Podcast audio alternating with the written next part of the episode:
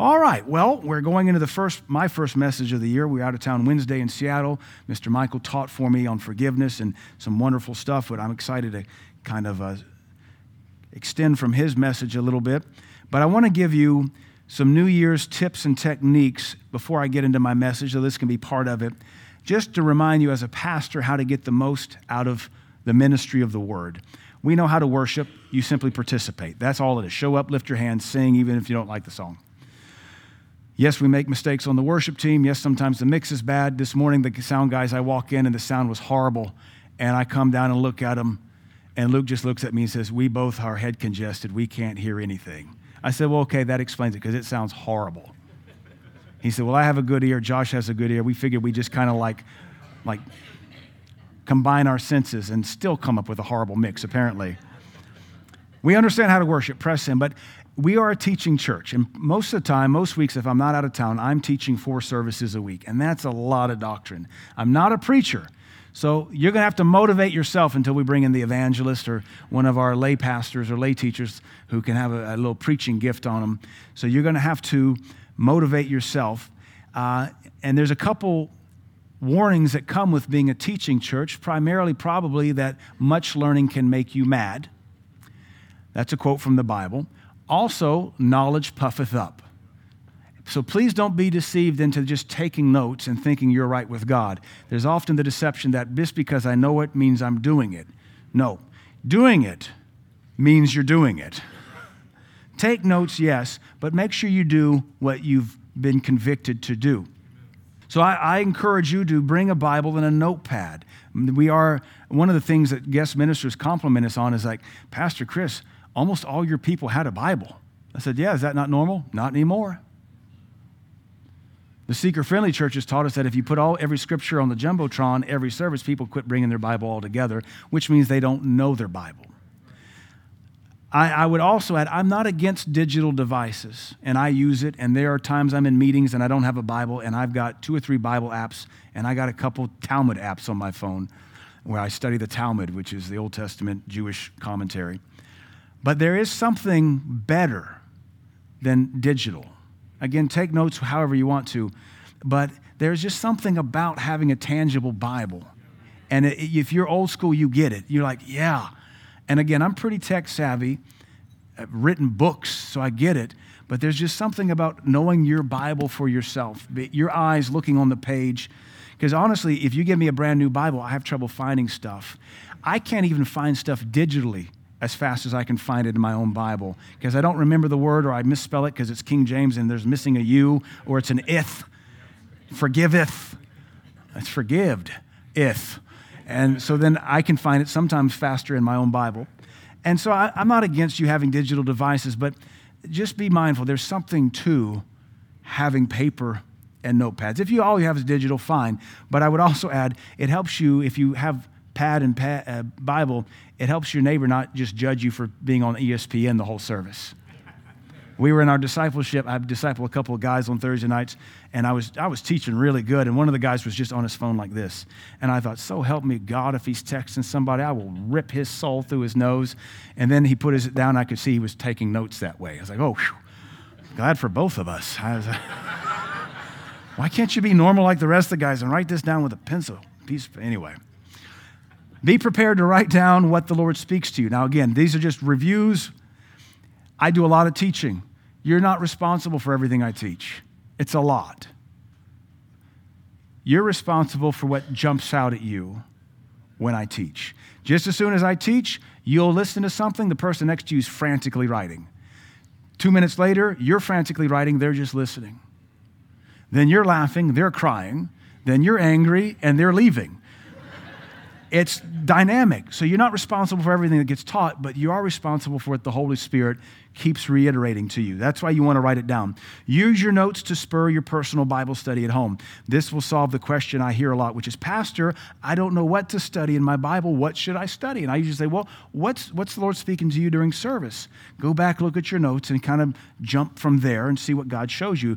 If I'm teaching something and you're convicted or you're like, oh, that's good, not everybody's saying, oh, that's good at the same moment. So that's something you might want to go study for yourself. Over the course of time, I always, I've taught, go back over your notes and see what theme arises in those notes. I teach four different services a week, four different messages, themes, or series.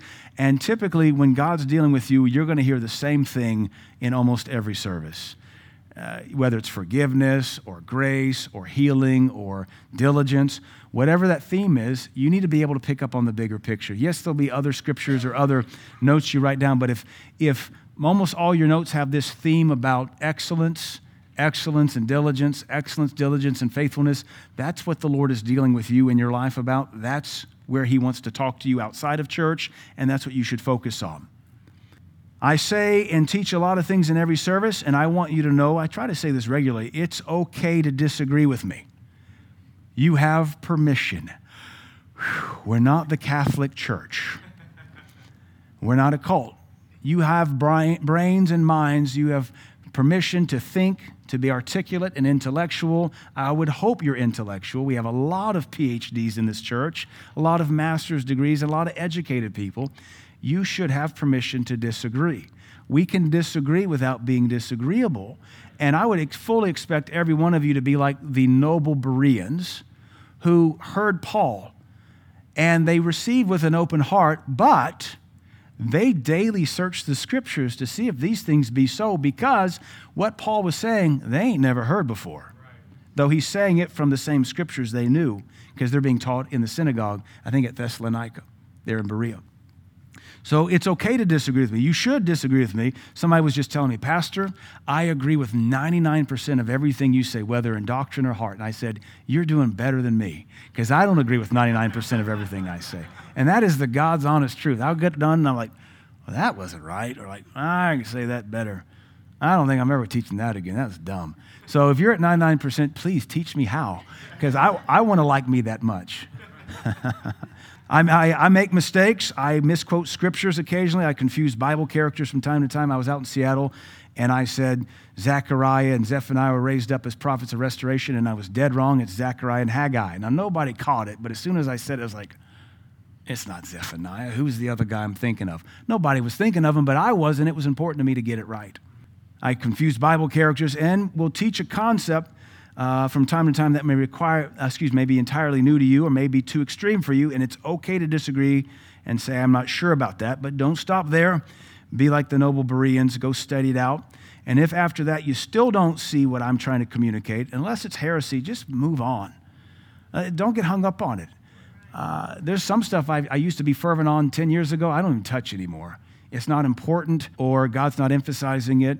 So I would, I just don't want you to get hung up on something. It's like on one thing. Don't let one thing be the burr that snags you. Unless it's heresy, just move on and put into practice the other fifty-three things that were covered that week in church. And come ask me what, what I'm seeing or what the heart behind the teaching is. And if you'll bring it to me, and in private, I'll debate anybody's scripture. You can say, I don't see this, Pastor.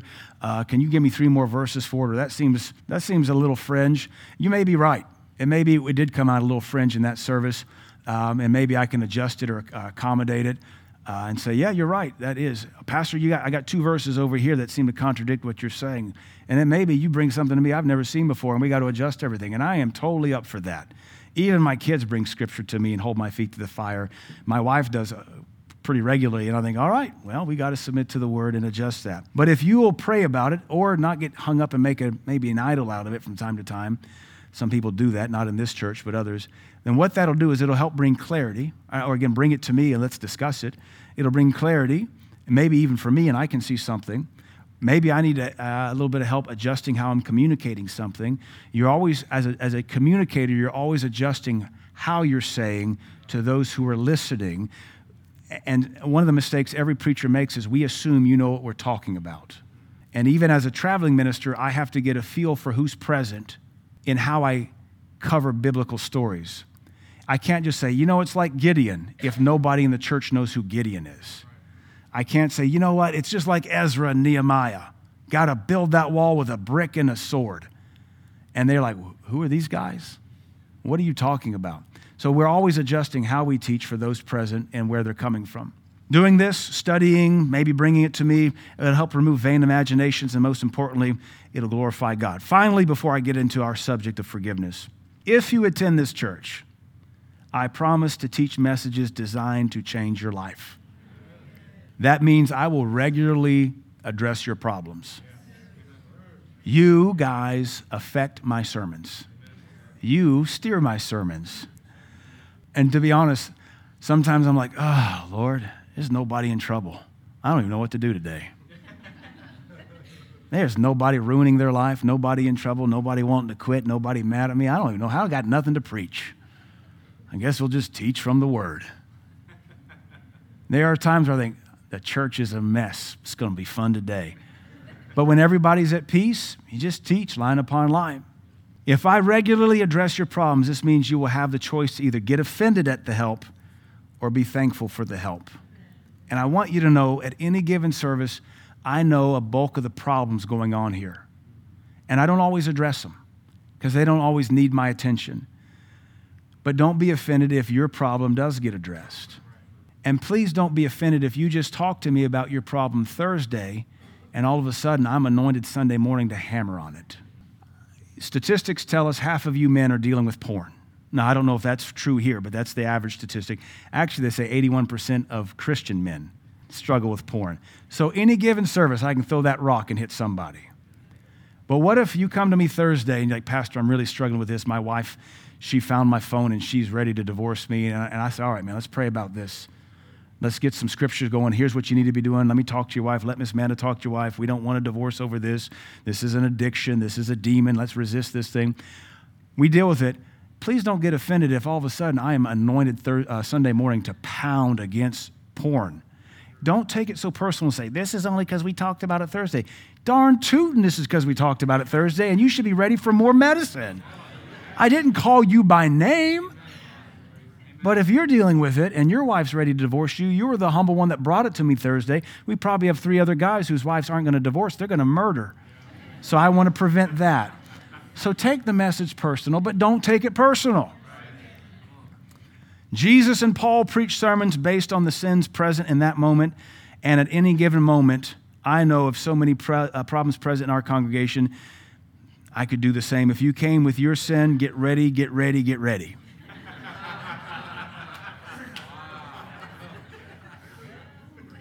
That is the only time I will ever say, get ready, get ready, get ready. You came with sin? Oh boy, here we go. Babe Ruth. And if you came with your sin, this is your day for a miracle. All right, let's talk about forgiveness.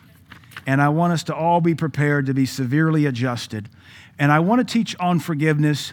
It's been on my heart lately. I was I was glad to hear about Michael teaching it Wednesday night. I'm concerned for the reason I need to teach on forgiveness. I think the bigger picture, if we can keep this in mind, will help us. I believe I need to start teaching on forgiveness because of what's coming. If the persecution the Bible promises and the persecution we're seeing in the other nations is, is ramping up, we're going to have to be good at truly forgiving enemies. Now, as it stands, we're not even really good at forgiving lovers. We're not really good at forgiving children we gave birth to or sired. We're not good at forgiving pastors or elders or the person I serve in the children's department with. So if we stink at forgiving the body of Christ, whom we labor with, we don't stand a chance when the persecution of the world continues its ramp up against us. And my concern is, if we're not ready, we could in, even curse ourselves through unforgiveness, though we're, we're being persecuted for our faith. And through the trials of our faith, we end up losing our faith because we can't activate the forgiveness that is a basic, basic Christian tenet. So I have a lot of footnotes, and then we're going to turn to some scriptures. They're not footnotes, but just notes. One of the Lord's greatest prayers was, Father, forgive them, for they know not what they do. And we know that this is a prayer prayed at the height of torture. One of the last things he said with breath in his lungs, when he had also testified at any moment, I could call down a legion of angels. He had that at his fingertips, and with the same voice he could have commanded the angels in vengeance, and who knows what that would have done to us concerning salvation. He instead said, Lord, drop the charges. Now, I think we understand forgiveness literally means drop the charges. Somebody has violated us, and therefore, by nature, we have every right, to use that term loosely, we have every right to be mad. They violated us. We now have charges against them. You offended me, and that offense can be everything from, from robbery and gossip and slander to rape to you name it. We all have people who have sinned against us, but we know that to forgive means to drop those charges. The charges are genuine. The act is authentic. The violation is true. And yet, as an act of our heart and will, Jesus said, we forgive. We drop the charges from the heart. Now, this is a commandment, which means it's something that must be practiced. It's a commandment, which also means it takes faith to accomplish. It's a commandment, and it takes faith, therefore it comes by hearing and hearing and hearing, and then doing and doing and doing. If you have faith to forgive, then you do the faith. Like James said, faith that works is dead. So there's an actual work to the act of forgiving, which is I drop the charges. And we're not all good at it. And then there are those people we can easily forgive and those others who we say, I hope they never sin against me because I'm not sure I could ever forgive them. We're all there. So this morning, we're all on equal playing field here, all right? Forgiveness is a commandment, not a suggestion. Because it is commanded, it is assumed, presumed, and determined we will be hurt and offended in life. We would, we would never have to forgive if we've never were going to be hurt. So by the very fact that the Bible says forgive, Ephesians says forgive even as God for Christ's sake hath forgiven you. By the very fact we have that commandment means we're going to need to do it. In that regard, get ready, get ready, get ready. Somebody's going to offend you. Somebody's going to violate you. Someone's going to betray you. This is part of life. And we also know from the Gospels, Jesus says, uh, we all offend. James says, we all offend. So we need forgiveness just as much as we need to forgive. Every one of you in here has offended somebody, right? Which means every one of us in here is offensive. Some of us mean to be. Some of us wear it like a badge of honor. Some of us don't mean to. Those of us who don't mean to offend, we're very quick to go and apologize and say, please forgive me. Those of us that maybe wear our hostility, our angst, and our bull in a china shop attitude as a badge of honor, we don't feel like we owe anybody an apology, which is very selfish and unbiblical. John sixteen three, the Lord says, in this world you will have tribulation, but be of good cheer. That's the promise. It's going to get rough. And that's why we have to be good at forgiving. We have to be good at dropping the charges. The more you've been offended in your heart, the harder it will be to forgive. And truth be told, there are some things that we are offended by that we can't even explain why that cut harder than before. And we, I'm all for being judgy. We have permission to judge. We don't have permission to condemn. But it makes no sense to me why I can be violated one way and it rolls off my back like water off a duck's back. And it same violation makes you want to take up arms. And the same thing that you just roll off like nothing, I want to go tactical nuke on. It makes no sense. If we judge it, it doesn't make any sense. And that's okay. The heart's desperately wicked and curably sick. It is critical, though, that you figure out why was that such a violation. If that offended Nick, but not me, Nick needs to figure out why that was so cutting to him. And if the next thing offends me, but not Nick, I've got to figure out why that's so cutting to me. We can, in that regard, use offense and the need for forgiveness as a good judge of where our heart is. And we should use it because there's two things that can come of it. Number one, we can forgive. And number two, figure out why was that such a personal violation? Why why didn't I laugh at that? Why did I why am I still thinking about that, still licking that wound three years later? Same thing happened to my my mate or my brother in Christ, and they didn't even seem to think anything of it. We have to use these opportunities to grow. Forgiveness is one of the highest Christian tenets. And I as I say, we're going to have to get better at forgiveness, beginning with those in our family, in our local church. And if we can't forgive those who we are closest to, what will we do as the world ramps up its newfound hatred for us? How many of you notice that anti-Semitism has exploded in the last two months, almost out of nowhere? It's like the world spirit has has made it cool to hate Jews. Jews that live in America that have nothing to do with the Jewish war right now. I, I am on a couple of Jewish mailers. I, there's a couple Jewish websites I visit, not because I'm like Jewish roots, but because I study Judaism and modern Hasidicism. And so I, I'm just kind of learn the culture. And uh, I got one of the letters from a rabbi saying, uh, we Jews, basically it assumes I'm a Jew because I'm on this mailer. And I registered for the mailer. Like nobody goes out of the way to register for a Jewish Hasidic mailer with newsletters unless they're Jewish. But it's really cool because they send me newsletters and articles about why this and why that, why do we do this? It's almost like Judaism for babies. And that's what I need to wrap my mind around all of it. But one of the things that um, struck me, they were raising money because everything's non-for-profit. And they said, we're answering calls every day as to this is Jews in our nation. Is it safe for us to go in public anymore? That's how the Jews in our nation feel. A true minority, like two percent of our population. They don't even feel safe to go in public anymore. And their synagogues are being vandalized and they're being spit on in public and, and they're being called, you know, genocidal morons. And so you have a large contingency of our Jewish population that doesn't even want to go in public because they're truly facing true oppression. Like professors are denigrating them in classes. If you did that to a black or a homosexual, so this is where we're at. That's the spirit, though, ramping up a hatred against the Jews. So I'm reading their Jewish newsletters as how they are to forgive and how they are to weather this storm. Now, it's only a switch till that thing comes anti-Christian, because we're the next thing that stands in the way of righteousness regardless. Forgiveness is a doctrine that defines Christianity. It truly is the one doctrine that defines us. We are known as the people of forgiveness. It is why comedians and T V shows don't have a problem making fun of us, but they won't touch Muslims. Even the secular comedians point this out, and I love it. They're like, we got to stop beating up on Christians if we're not going to beat up on radical Hindus and Muslims. Our God is a God of forgiveness. And the greatest event in human history was Christ's crucifixion, an eternal sacrifice that made forgiveness and redemption available to everybody. So this defines us. Forgiveness is what defines us. It is the core doctrine of the Christian faith. Hindus aren't known for forgiveness. Buddhists aren't known for forgiveness. Muslims aren't known for forgiveness. We're the ones that are supposed to be known for forgiveness. That's what we're supposed to be known for. The doctrine is also twofold recorded in the Lord's Prayer.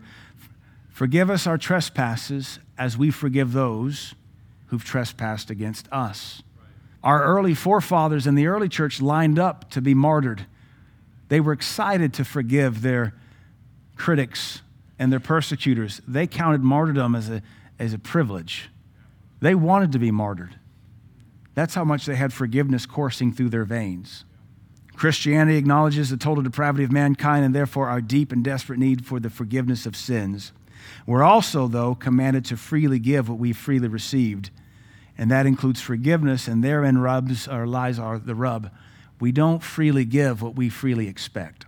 We want to be able to ask God to forgive us, and we get it, but we don't want to give it as freely as it's requested.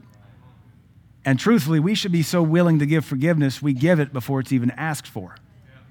Because it's not for them that we forgive, it's for our own sake. A problem arises when we freely receive of our necessary forgiveness from God, but then refuse to bestow it to anyone who has sinned against us. It's also obviously a violation of the Lord's Prayer. Now turn with me to Matthew eighteen. Let's read some scripture. Let's read this famous parable. I'm going to read it to you out of the King James. Very famous passage. I'm going to find it. Uh, I have a footnote in the New Living Translation. That's become one of my new favorite translations.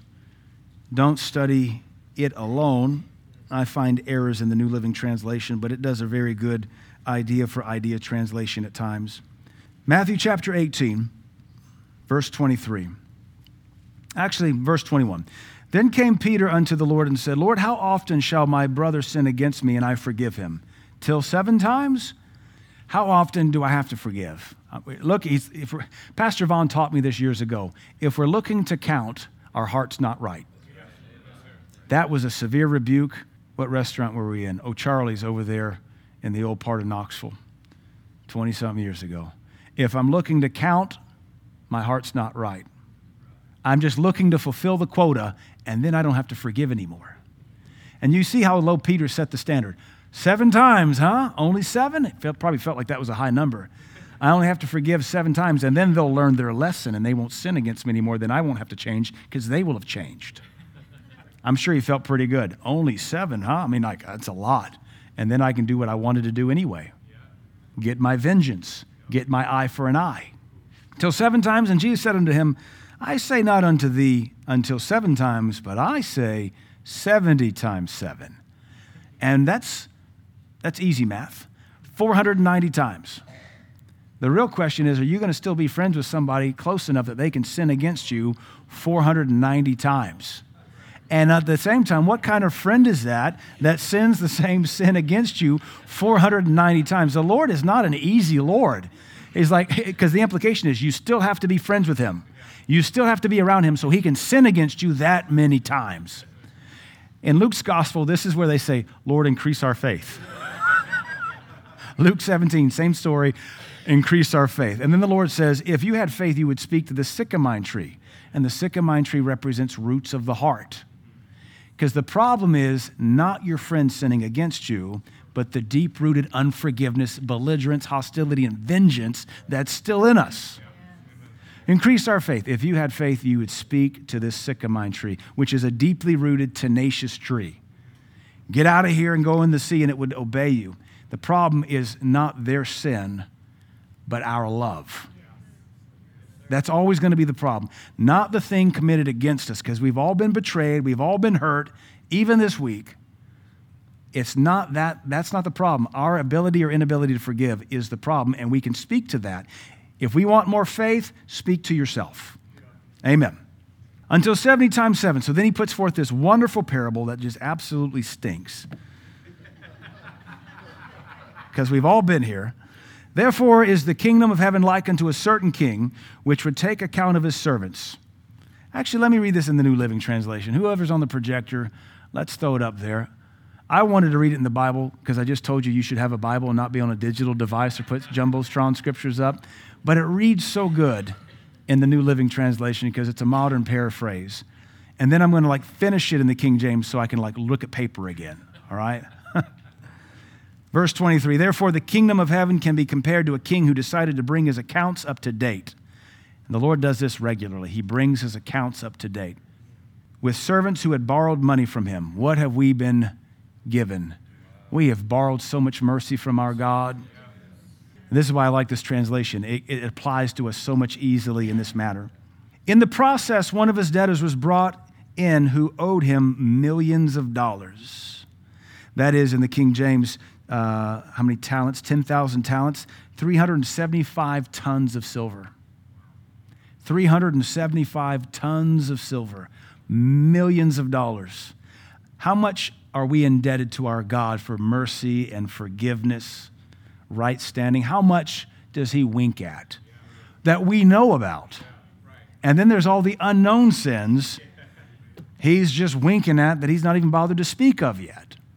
He couldn't pay, verse twenty-five, so his master ordered that he be sold, along with his wife, his children, and everything he owned to pay the debt.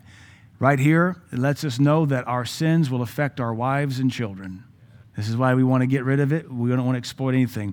Fathers, hear me. Your lifestyle can punish your children and your wife, or your lifestyle can bless them and promote them. It always deals with the head of household. It always deals with the head of household. It always begins with the head of household. twenty-six, the man fell down before his master and begged him, please be patient with me, and I will pay it all. Then his master was filled with pity for him and released him and forgave his debt. three hundred seventy-five tons of silver, just wipe it clean because he cried for mercy. Once again, honestly, going into further debt. Have mercy. But when the man left the king, he went to a fellow servant who owed him a few thousand dollars. He grabbed him by the throat and demanded instant payment. De- grabbed him by the throat. That's, that really speaks to the violence of our heart. He grabbed him by the throat and demanded instant payment. A few thousand dollars, the, mar- the footnote in my book says, uh, my app here says, a, a laborer's full day wage. He owed three hundred seventy-five tons of silver, but the man only owes him maybe a hundred bucks. Grabs him by the throat over a couple hundred bucks. He demanded instant payment. His fellow servant fell down before him and begged for a little more time. Be patient with me, I will repay it, which is exactly what the wicked man requested from the Lord. And he pleaded, but his creditor wouldn't wait. He had the man arrested and put in prison until the debt could be paid in full. The question arises, how do you pay off the debt when you're in prison? Well, your wife and children really hustle. You force your children into labor. You, you force your wife to sell stuff and to go to her father and, and maybe do unsavory things. When some of the other servants saw this, they were very upset because it's not just. It's a true injustice. Unforgiveness is a true injustice. They went to the king and told him everything that happened. It is biblical to tell on each other. Then the king called in the man he had forgiven and said, "You evil servant."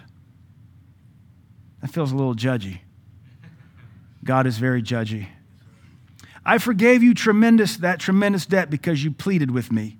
Shouldn't you have, shouldn't you have mercy on your fellow servant just as I have mercy on you?"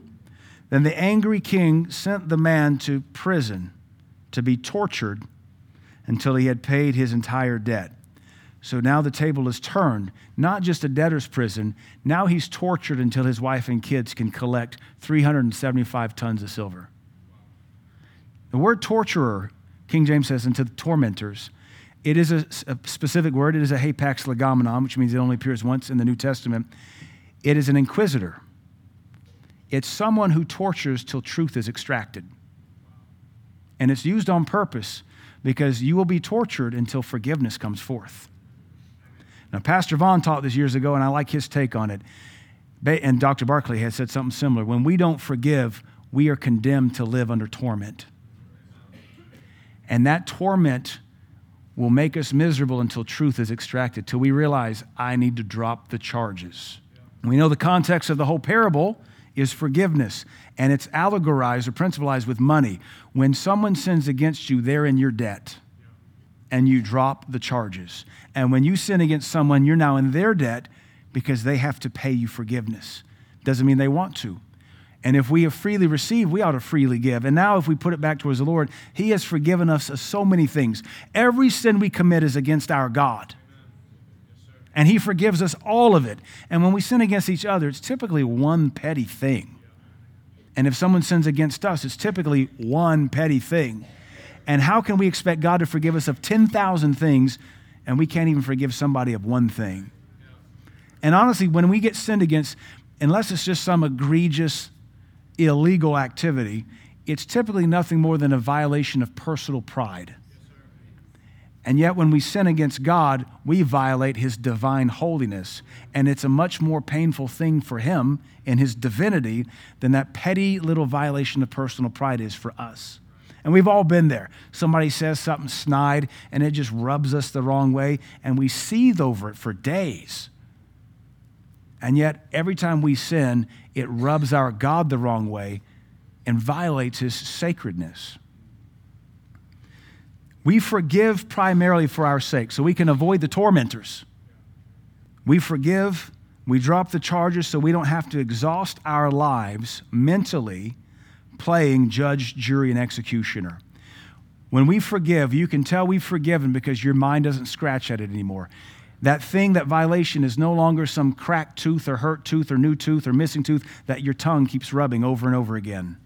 You know how you do that if you got something, you got a cold sore or something stuck, popcorn kernel. Your tongue finds it and won't leave it alone. You wake up in the morning, even the dental floss didn't get it. Hopefully, you know, you go to sleep, maybe you should brush your teeth before you go to sleep, work on that corn kernel. Maybe you fall asleep hoping the mouth fairy will come get it for you. Some of you got dogs, maybe they find you and like lick your mouth out for you. Some of you do it because you're weird. Have more love for that dog and a human being. But you know how your tongue just finds that corn kernel or that thing and I can't even have a normal conversation. You look like like Sling Blade or something, or Forrest Gump. When we get sinned against, our heart does the same thing. It just keeps rubbing that thing, rubbing that thing, rubbing that thing. You can tell you've forgiven when the thing's gone. You don't rub it anymore. Somebody has to remind you, remember that? Uh, oh, yeah. Eh. We don't want to exhaust our lives mentally playing judge, jury, and executioner. We forgive because it takes our hands off the problem and allows God to put his hands on the situation. We forgive because it prevents us from pursuing vengeance. All vengeance isn't the same, but all vengeance is still vengeance. Not all vengeance includes murder. Not all vengeance includes uh, comeuppance. Sometimes we just want to get back at somebody in a petty way. We say something in a conversation just to dig back. That's still vengeance. Romans twelve, let's read this. I'm going to read this in the King James, I promise you, because I need to. Romans twelve, verse eighteen. If it be possible, as much as lieth in you, live peaceably with all men, which means it's not always possible because there are some people who are just belligerent and hostile. Dearly beloved, avenge not yourselves, but rather give place unto wrath. For it is written, vengeance is mine, I will repay, says the Lord. Therefore, if thine enemy hunger, feed him. This is a hard statement even for me. Here we have a New Testament commandment to feed those that hate us. If he thirst, give him drink, for in doing so thou shalt heap coals of fire on his head. That does not mean set his face on fire. Oh, yeah. As I've read in commentaries, this is a custom that gives coals to a turban to heat someone on a cold night. It's the highest form of honor in many of these ancient Asiatic cultures. It doesn't mean, yeah, you'll really get back at them. You'll get their goat. What better way to give them vengeance than to poison that food and that drink? It means being the much bigger person. Be not overcome of evil, but overcome evil with good. Forgiveness is how we avoid the overcoming of evil. Don't be overcome with evil. Forgive, we could insert, overcome evil with good. Forgive. Hebrews ten thirty, turn there real quick. Hebrews ten thirty takes the same passage and brings us into better focus. Vengeance is mine, I will repay, says the Lord. That's what it says there in Romans twelve, quoting the Old Testament. But Hebrews ten, verse twenty-nine says, don't do despite unto the Spirit of grace. Verse thirty says, for we know him that has said, vengeance belongs unto me. I will recompense, says the Lord. And again, the Lord shall judge his people. The author of Hebrews says, vengeance is mine. He applies it to God will take vengeance out on his own people. Isn't it interesting? We want to use that verse because we want vengeance, but God says, I'll take vengeance on you guys first. And when you realize God will take vengeance and repay his own people with judgment first, then you start asking, give me another opportunity to demonstrate mercy so I can reap some. It is amazing how quick we are to judge to condemnation. You have to judge to stay safe, but to the point of condemnation, it is amazing how quickly we withhold mercy from people when we ourselves require it abundantly every day. Not everybody can be dealt with peaceably, but don't be overcome with evil. And here, the author of Hebrews says, don't forget, vengeance is mine. That applies to us first. That God will judge his people first. Verse thirty-one goes on to say, it's a fearful thing to fall into the hands of the living God. All right, Lord, mercy. I like mercy. I like forgiveness. New favorite word, forgiveness. Forgiveness. It's almost like Sesame Street. Let's learn how to say it again because we forgot. Vengeance is what we want when we can't forgive and excuse. And the sin nature and wicked heart won't allow us to gain even reasonable vengeance. We want escalated retaliation. It's not enough to forgive. We want to teach people a lesson they'll never forget. Anybody ever thought that way? When you want to teach somebody a lesson, there is no forgiveness in you. The Bible doesn't say forgive and then teach them a lesson. The Bible says forgive. That's it. Period. But this introduces an, a concept that even as New Testament believers, most maybe because we got a sin nature, maybe because we're American, I don't know. We don't even apply Old Testament theology to our vengeance. And I'm going to show it to you here in a second. So here's a story. I was sharing this.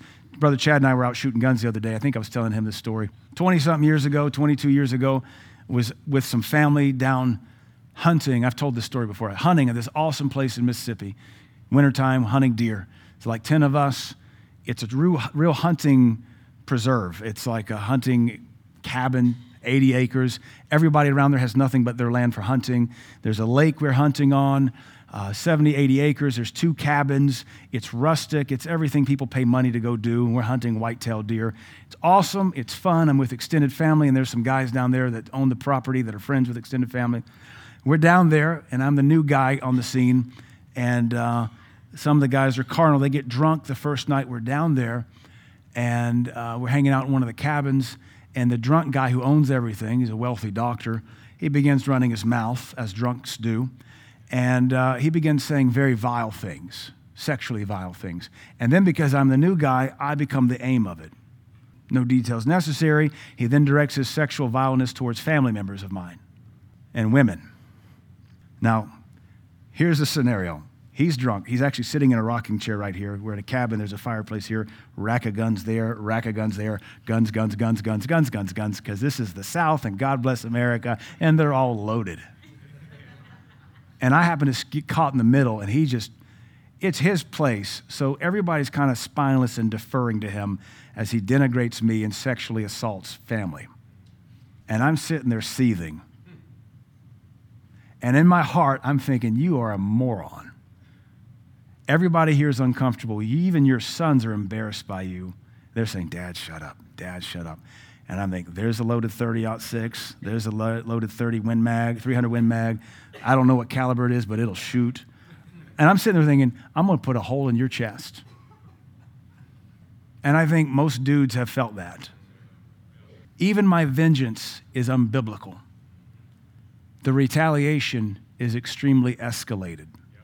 His sons finally spoke up and said, shut up, Dad, you're drunk and you're embarrassing us. Come on, let's go back to our cabin and leave these guys alone. And they drug him off, and everybody after that was apologetic. And I just stewed over that. I didn't even want to talk to the guy. I don't care about your property, I don't care about your money. I still want to shoot you from a deer stand, because then I could say I didn't see him. He was wearing camo. Like, that was a really good headshot through an orange hat. I've never shot a rifle before. I don't know what to tell you. Weirder things have happened. So I got home, stewed over it for another couple weeks. It's the most offensive, I, offended I've ever been, I think, in my whole life. And I can't even explain it to you. I just stewed over it. So I finally told my family member, you know that guy, so-and-so? Yeah. Explain the situation. And they said, and they were one of the victims of the sexual verbal assault, they said, he's an old drunk pagan. Why do you care? I don't know. Felt like it was an important thing to care about. Maybe I just want to kill a man. I'm not really sure. Murder's definitely in my veins. So they said, just pray for him, because the next year we're going to go hunting with him again. So I did. I spent the next eleven months praying for him. His name was Mo, Doctor Mo. Spent the next eleven months praying for him, praying for his salvation, praying for his family, praying, praying, praying. I did it for my sake. By the time we get down there, I can't wait to be with Mo, Doctor Mo, because I feel so bad for him. I did everything I could to be with him everywhere we went. And I really pulled myself alongside him, and I realized what a broken man he is. His grown kids have no respect for him. His wife was cheating on him. All the money meant nothing to him. He was, and now he's a totally different man to me. We're just... twelve months prior, I'm really contemplating which caliber I'm going to put a sucking hole through your chest with. But here's the issue. Born again, spirit-filled, raised in church, even my vengeance is unbiblical, because the law permits eye for eye, not sucking chest wound for verbal insult. But we've all been there. Even this week, we've all been there. Because forgiveness is a doctrine so foreign to us. We're even worse than that. We want preemptive strikes. I'm going to get you before you even think about getting me. No, that's a hostile, unrenewed soul. Exodus twenty-one says the punishment must match the injury.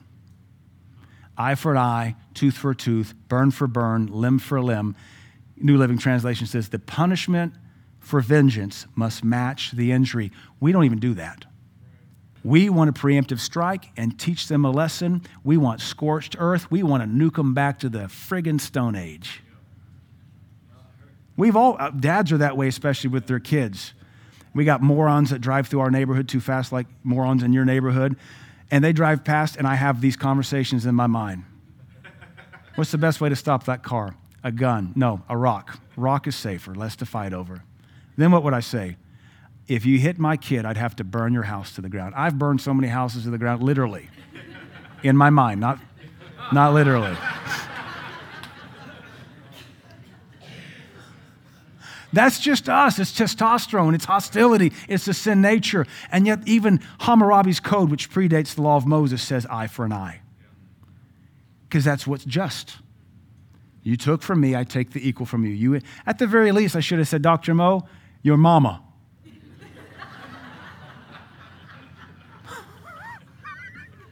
I'm rubber, you're glue. Whatever you say bounces off me and sticks to you. Then he would have escalated it because that's what white trash does. And then I would have escalated because that's what white trash does. And next thing you know, we're fighting on the ground. Except I was fresh out of jiu-jitsu and he's drunk and old. So for an insult, I would have broken his shoulder and dislocated his elbow. And let's read Matthew five. We'll close here. We don't follow the Old Testament law that we claim is so easy to fulfill. We go beyond it. The Old Testament stops us at eye for an eye, tooth for a tooth. The punishment must match the injury. We go tactical on it. We don't want them to just repent. We want to teach them a lesson. Why? So they never do it to us again. If that means killing them, if that means silencing them, if that means changing them. But why are we more interested in changing them than changing us? If we can't do this among each other, we're not going to stand a chance, and they start attacking businesses, attacking our education. We're going to have to become a greater people of prayer and forgiveness than ever before. Faith works by love. The greatest manifestation of love is forgiveness. Matthew five, real quick. We'll close with this. I'm going to read a couple verses. Matthew five, Sermon on the Mount, verse thirty-eight. You've heard that it said, an eye for an eye and a tooth for a tooth. But I say unto you that ye resist not evil. That's, I don't like that. I want to say I disagree with that. Don't resist evil. You're telling me, Lord, to let evil happen to me? You can't always prevent it. We, we do our best. But these are the words of Jesus. And this is where I say, I don't like even my own sermon right now. I'm still enough of a red-blooded, independent American. How dare you? I'm going to fight a revolution over a two percent tea tax. I'm going to murder the redcoats because you taxed our tea. I'm still too much for that, and so are many of us here. Do not resist evil, but whosoever shall smite thee on the right cheek, turn and let him have the other. And if any man will sue thee at law and take away your coat, let him have your cloak also. And whosoever shall compel thee to go a mile, go with him twain. That's a reference to the Roman soldiers. Go two miles. Roman law permitted a soldier to tra- grab anybody and make him carry his armor for a mile. Jesus says, go the extra mile. That's where we get the term. Go the extra mile. Give to him that asks thee, and from him that would borrow of thee, turn not thou away. I know there's a balance to all this. I don't even want to touch the balance. I want to get us more into a flow of forgiveness and get us away from scorched earth retribution. This is a redneck region, not that it's unique to us, but we know our people, we know our culture. We're vindictive, we're, we're full of Hatfields and McCoys. I'm gonna kill you before you kill me. Gangbanger violence, I'm gonna shoot you guys up before you shoot me up. Tribal violence, I'm gonna spear you before you spear me. Where does it stop? I shared with you, the whole reason Iceland claims to be Christian is because a thousand years ago at the Althingi, which is the first parliamentary in the world, they said, if we keep serving the old Norse gods, we're going to kill each other. We need to embrace the God of Christianity because it's a God of forgiveness. Let's forgive each other so we can live. Verse forty-three, you have heard that it's been said, thou shalt love thy neighbor and hate your enemy. That's the Old Testament. I say unto you, love your enemies. Bless them that curse you. That is, pray for them. Do good to them that hate you. And pray for them which despitefully use you and persecute you. Yes, there are psalms of imprecation, but they shouldn't be the first psalms we go to. That means an imprecation is where you call down the wrath of God. One of my friends just heard a sermon he was sharing with me yesterday that said, plead the blood of Jesus over your enemies so God doesn't have to destroy them. I don't want to do that. I want God to destroy them. But maybe I'm the problem. Pastor Vaughn used to teach us years ago, pray that God will get a hold of your enemies. Because if God gets a hold of them, they'll get born again. They'll become right with God. Think about the early Christians persecuted by Paul. God, get a hold of that Saul of Tarsus. Get a hold of him. God said, okay. He's going to be ministering for you next week. What? Pray for them that despitefully use you and persecute you, that you may be the children of your Father which is in heaven. I don't like this, to be honest, that to be a child of God, I have to forgive and be good to enemies. It, it's, con, it's counterintuitive to everything in us. We want to get even. And that's a lie. We don't want to get even. We want to nuke back to the Stone Age. Because even is Old Testament. Eye for an eye. We don't want even. We want comeuppance. We want to teach them a lesson that their grandchildren will never forget. Wow, I guess you are judge, jury, and executioner. Oof. I'm telling you, it's a hard message for all of us, but we got to master it. For he makes the sun to rise on the evil and on the good, and he sends rain on the just and on the unjust. They're good and evil, and he blesses both equally. For if you love them which love you, what reward have you? Don't even the publicans the same? This verse I do want to read to you out of the New Living. Don't turn there. I'll just read it to you. This verse in the New Living Translation is very convicting. Matthew eighteen, forty. I'm sorry, I was in the right place. Matthew five. Give me one second here as I find it. It says, if you love only those who love you, what reward is there for that? Even corrupt tax collectors do that much. And if you are kind only to your friends, how are you different from anyone else? Even pagans do that. But you are to be perfect, even as your Father in heaven is perfect. Most other translations would say mature. You're to be mature, even as your Father in heaven is mature. If you're kind only to your friends, how are you different from anybody else? Even pagans do that.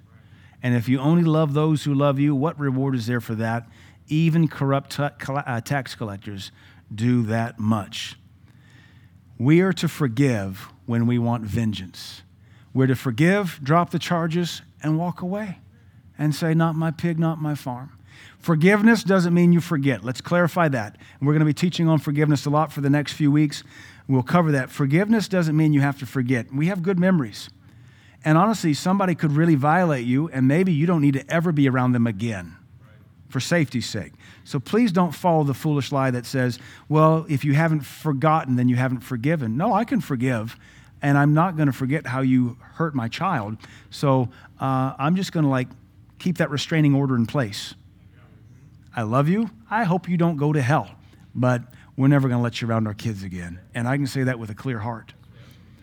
And I believe the best of every person, but the best I believe is that you should honor that restraining order so you don't have to go to jail for violation thereof. It doesn't mean we have to roll over and be stupid. But we should forgive rather than seek vengeance, because we don't do come up, we don't do eye for an eye, we don't do getting even, we do comeuppance, and that never works the righteousness of God. The Bible says, "The anger of man worketh not the righteousness of God." So this also will challenge all of our emotions. We, we our culture is all about getting even, and we have to get God. I'm not looking about getting even. I want to get God, because the will of God is for every one of my enemies to serve Him.